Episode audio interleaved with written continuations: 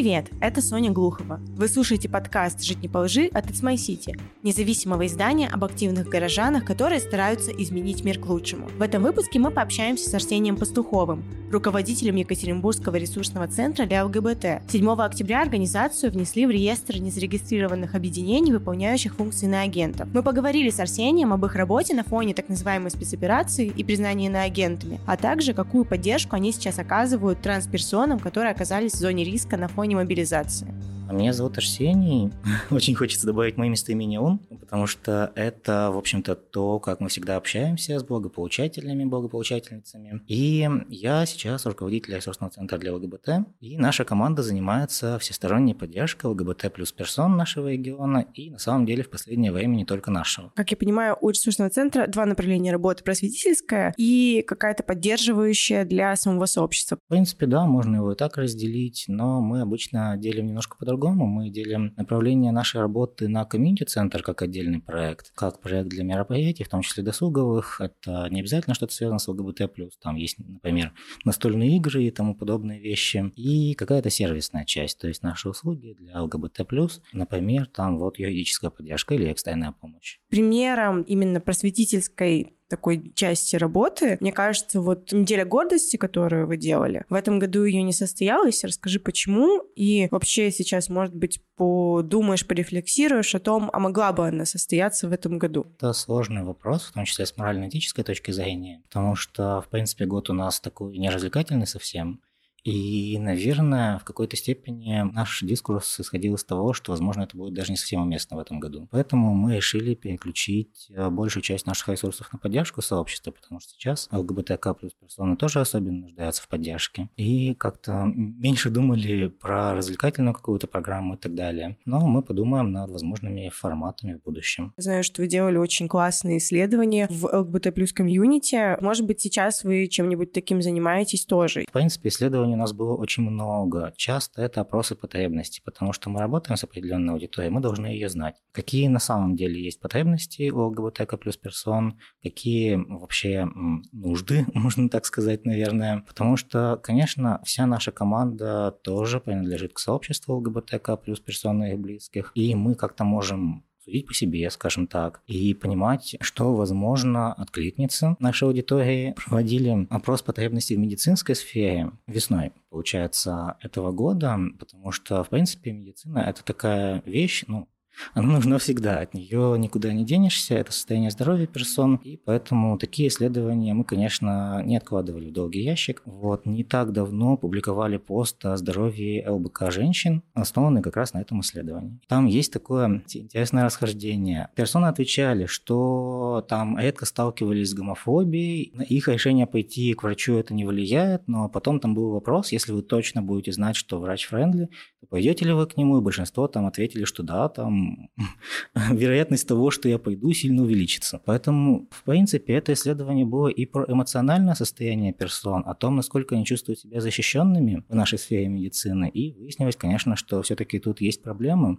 И поэтому, возможно, эти проблемы как-то мешают людям заботиться о своем здоровье своевременно. Вообще, там довольно грустные цифры по регулярному посещению врача. Мне было бы, конечно, интересно сравнить их с цифрами вообще. Мне вот... кажется, они в целом да, очень да. маленькие. Очень здорово, что вы продолжаете свою работу даже на фоне спецоперации. И вот, как ты сам сказал, не самого простого года у всех. Как я знаю, у вас очень сильно изменилась команда ресурсного центра. Расскажи об этом, о том, как вообще устроена у вас сейчас работа, какие у вас цели, что вообще поменялось. Конечно же, изменилось, наверное, все. Вообще с 24 февраля все поменялось. Вся атмосфера наша и настроение, может быть, благополучателей, благополучательниц. Мы очень много работали вообще с тревогой персон. То есть это было прям отдельное направление. Мы сразу же после 24-го собрали группы взаимоподдержки экстренные, на которых можно было просто эти чувства хотя бы проговорить, как-то их проработать для того, чтобы человек смог их, ну, не то чтобы отделить, но каким-то образом контейнировать и действовать дальше свободно. Опять же, не то чтобы свободно, насколько можно вообще в данной ситуации, тем не менее, как-то прийти в себя и помочь себе. Наши психологи также вообще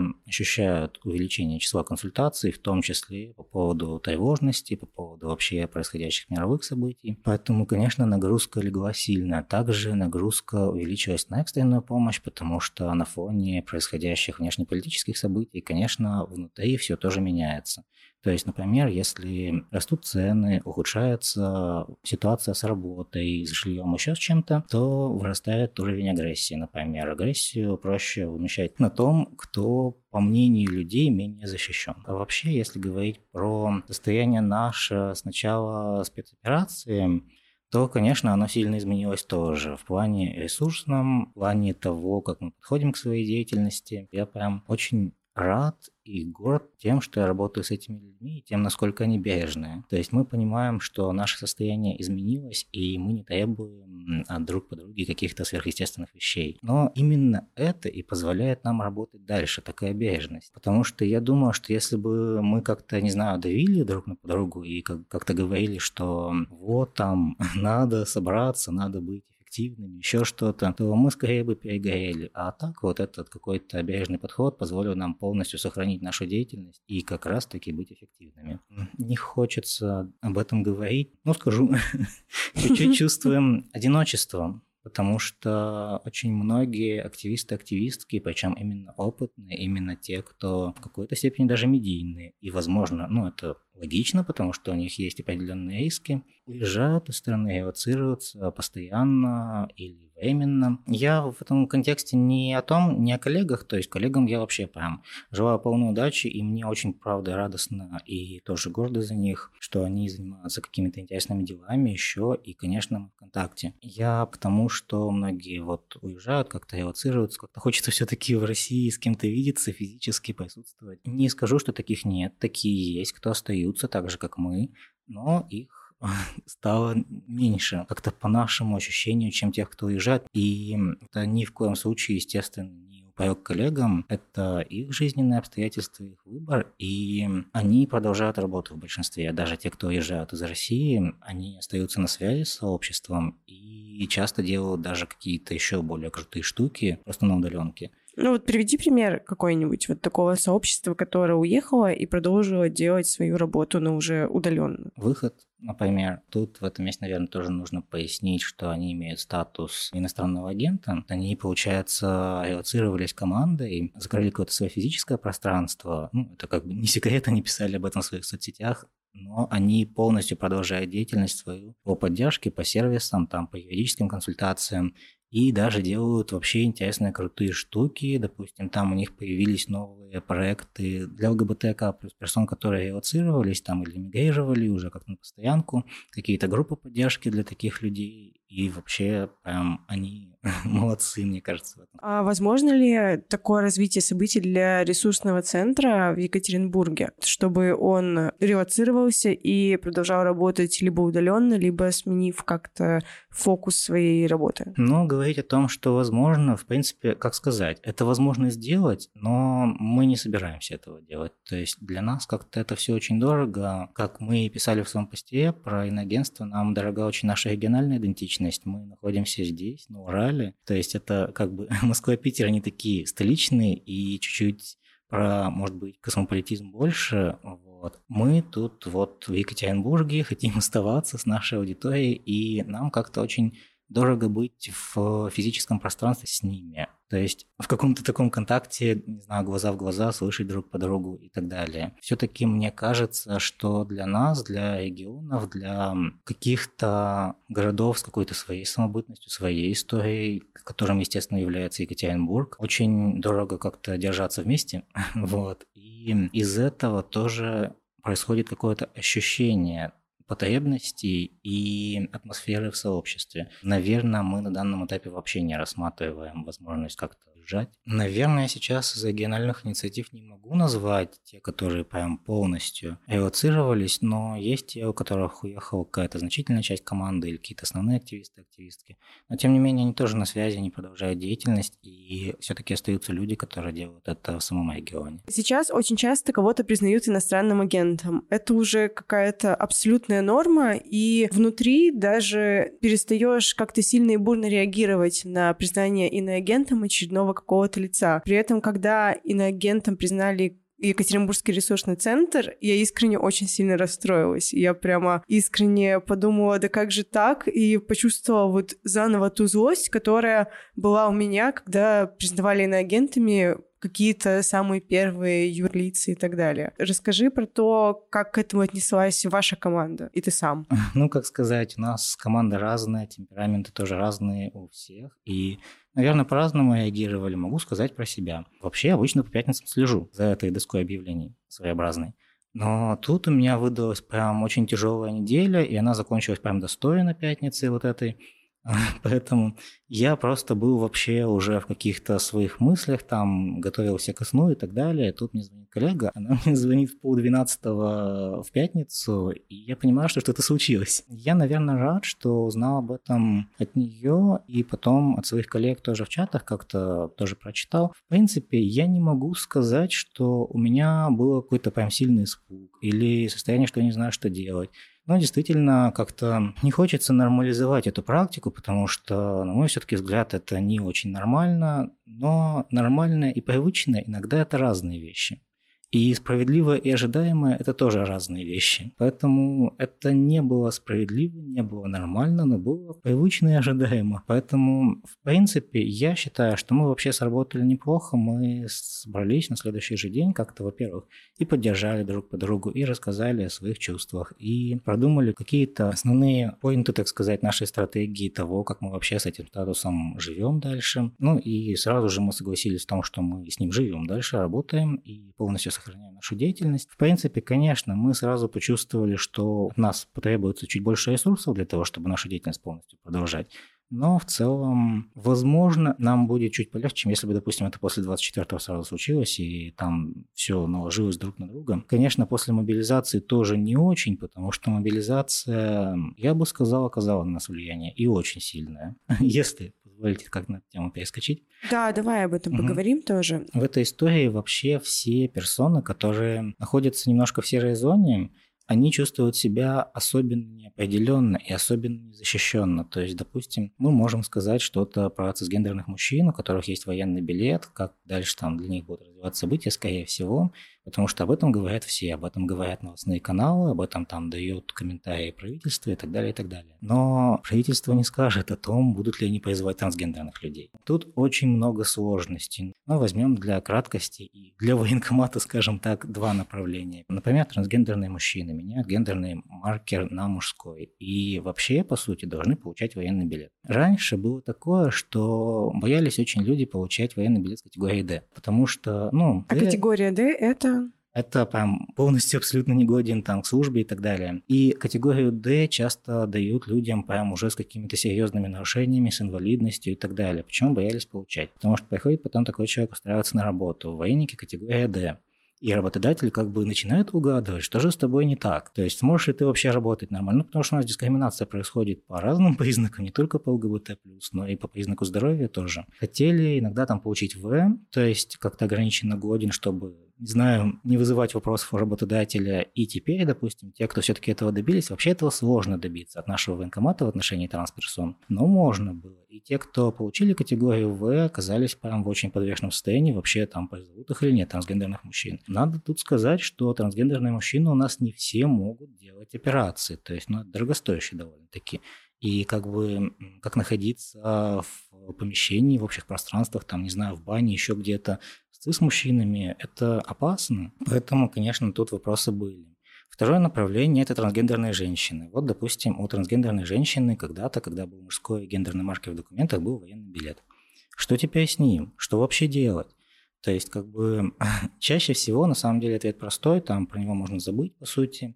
Вот. Но иногда есть, допустим, военно-учетные специальности. То есть, как в этом случае? Есть, допустим, если офицерское звание, как в этом случае? В общем, все это приходилось пояснять. Конечно, тут еще есть, допустим, транс-женщины, которые не совершили переход. То есть у них нет пока мужского гендерного маркера в документах, и поэтому они тоже в каком-то уязвимом состоянии. Тут, конечно, на нас тоже посыпалась э, волна заявлений о том, что вот там как пройти комиссию, как сменить документы. Понятно, что не то чтобы люди там ради военкомата это делают, конечно, это были их жизненные планы и их жизненные цели. Но тут вся эта ситуация заставила как-то очень поторопиться. Поэтому, конечно, с трансперсонами и мобилизацией все сложно было. Но и, конечно, по другим категориям ЛГБТК плюс персон мы давали разъяснения. Например, есть распространенный миф о том, что геев, гомосексуальных, бисексуальных мужчин там не призывают в армию, но это не так. Поэтому тут как бы тоже нужно вести работу какую-то определенно просветительскую. Если говорить о женщинах, лесбиянках, бисексуальных женщинах, то тут тоже все сложно в плане там, есть ли военно-учетная специальность и так далее, и так далее. Вот, поэтому, конечно, пришлось поработать с нашей аудиторией тоже, и до сих пор, наверное, приходится. Ты упомянул вебинары, то есть, а что еще, какие проекты, может, мероприятия вы делаете для того, чтобы рассказывать о правах, о том, чтобы рассказывать, как быть вот в случае, вот если кому-то придет повестка? В данный момент вообще по этому направлению можно консультироваться с нашими юристами, Поэтому в первую очередь, если вдруг вот что-то случилось, то, пожалуйста, обращайтесь на почту или в личные сообщения ресурсного центра, и мы обязательно вам ответим. Мы провели вебинар, и я думаю, что со временем как-то оформим его в запись еще. Потом мы подготовили серию постов, и я надеюсь, еще, может быть, как-то получится что-то, какая-то, может быть, даже статья выйдет по этому поводу, как вообще, особенно трансперсонам этим совсем быть. И я бы сказал, что многие ЛГБТК-инициативы включились в эту историю. Многие, но не все, поэтому мы, наверное, тут тоже почувствовали какую-то свою обязанность поддержать сообщество, и Наверное, вот в эту тему мы прям очень включились. Ты рассказываешь обо всех этих проектах и планах текущих и планируемых, а как-то признание вас на агентами на это все повлияло, оставило ли какой-то отпечаток, что-то изменило в вашей деятельности или нет? Потому что я помню, как в 2020 году ваше юрлицо акцент признавали иностранным агентом, вы его ликвидировали, и как будто бы со стороны казалось, что ничего и не поменялось в самом работе ресурсного центра. Так ли это на самом деле, и будут ли сейчас какие-то какие-то изменения? Я надеюсь, что сейчас ничего не поменяется, по крайней мере, для тех, кто с нами взаимодействует, для наших благополучателей, благополучательниц и каких-то партнерских организаций.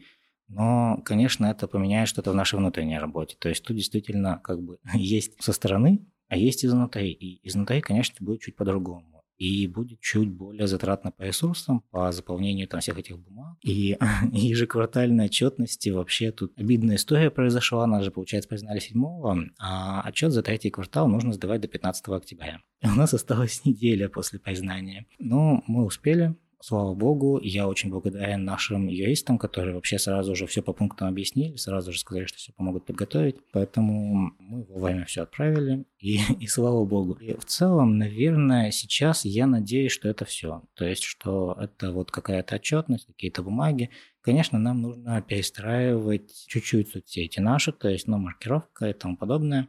Слава богу, у нас нет э, строгой маркировки, поэтому ну, как у СМИ, там, то, что вот это определенная форма, большими буквами и все такое, а мы можем, в принципе, не писать большими буквами, спасибо за это, но как-то вот будем, может быть, даже, я не знаю, может, даже креативно как-то подойдем к этому, ставим какое-нибудь голосование за то, какую плашку на агентстве нам писать, мы пока ощущаем два, так сказать, ограничения, не ограничения, но обязательства. Это ежеквартальная отчетность Минюст, и это вот эта плашка, которая должна быть на всех наших материалах в соцсетях. Но есть вообще такая, такой еще нюанс, что есть поправки в этот закон, и мы пока не совсем понимаем, как они будут работать.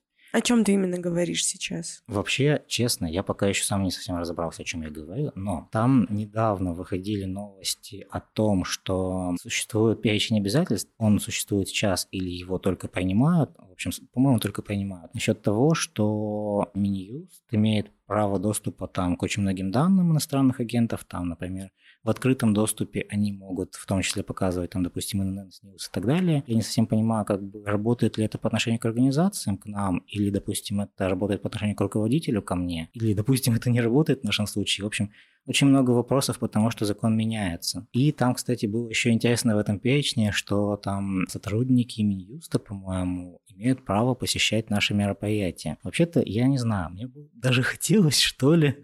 То есть, как бы, мы вообще-то открыты для всех, кто разделяет наши ценности, и если в Минюсте найдутся люди, которым интересно посетить наше мероприятие, не разделяют наши ценности, то как бы тоже будем рады. Кстати, еще такой вопрос. Я понимаю, что да, иноагентами сейчас признают многих, но при этом не повлияло ли как-то на ваше комьюнити вокруг ресурсного центра то, что вас признали иноагентом? То есть были ли те, кто как-то отказались с вами взаимодействовать, или наоборот появились те, кто захотели как-то вам помогать и так далее? Как, в общем, сообщество вокруг вас отреагировало на это? Вообще очень по-разному. То есть, конечно, есть активистское сообщество. У них тоже, конечно, были разные акции, альнат сочувствия. И, ну и, в принципе, наверное, в комьюнити также. То есть, некоторые сочувствовали, прям подходили с таким, что как же так, как же это произошло. Другие радовались, ну, как-то поздравляли, говорили, что вот там, это теперь такой своеобразный знак качества и все остальное. На самом деле, то, что, кстати,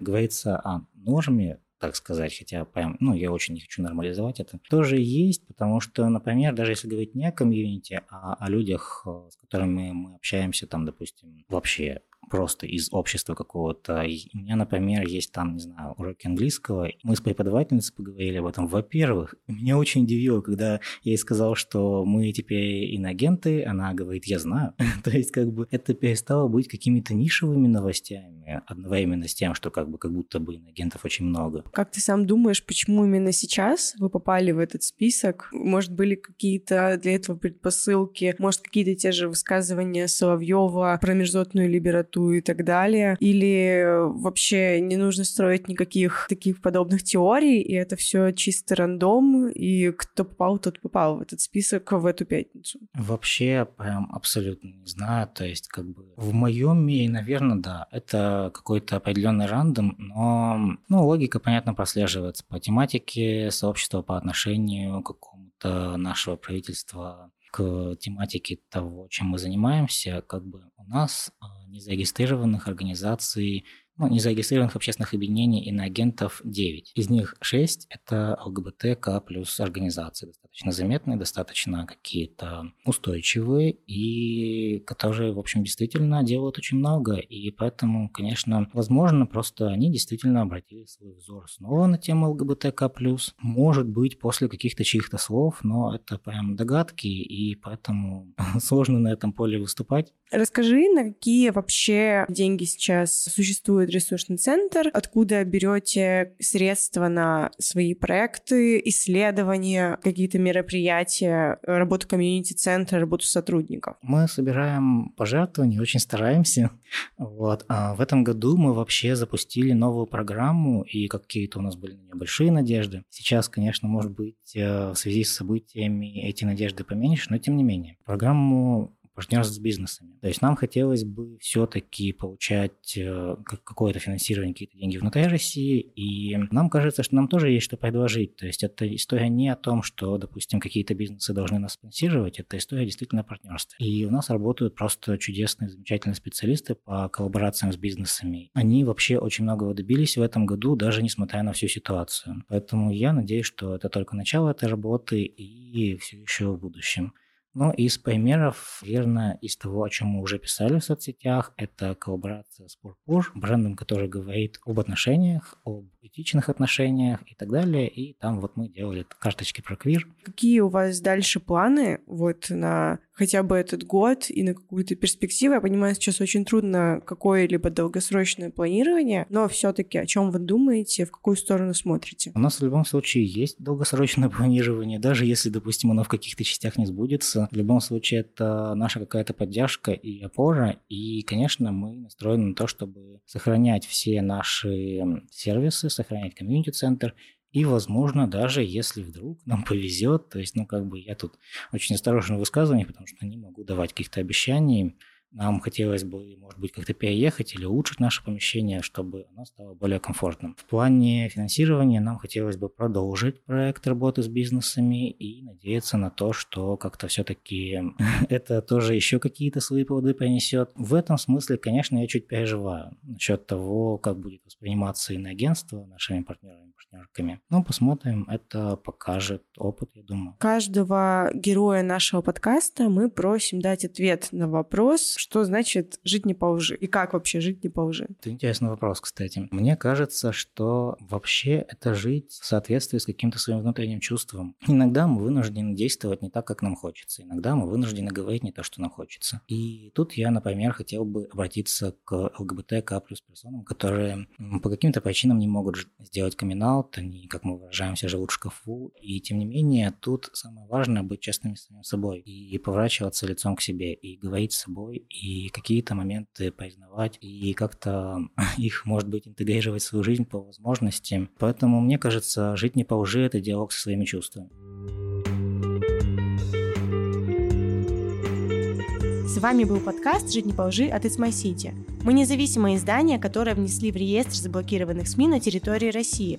Поэтому сейчас нам как никогда нужна поддержка. Для этого вы можете подписаться на нас в соцсетях, оставить оценку и комментарий подкасту на платформе, где вы его слушаете, или отправить нам донат. Все ссылки ищите в описании выпуска.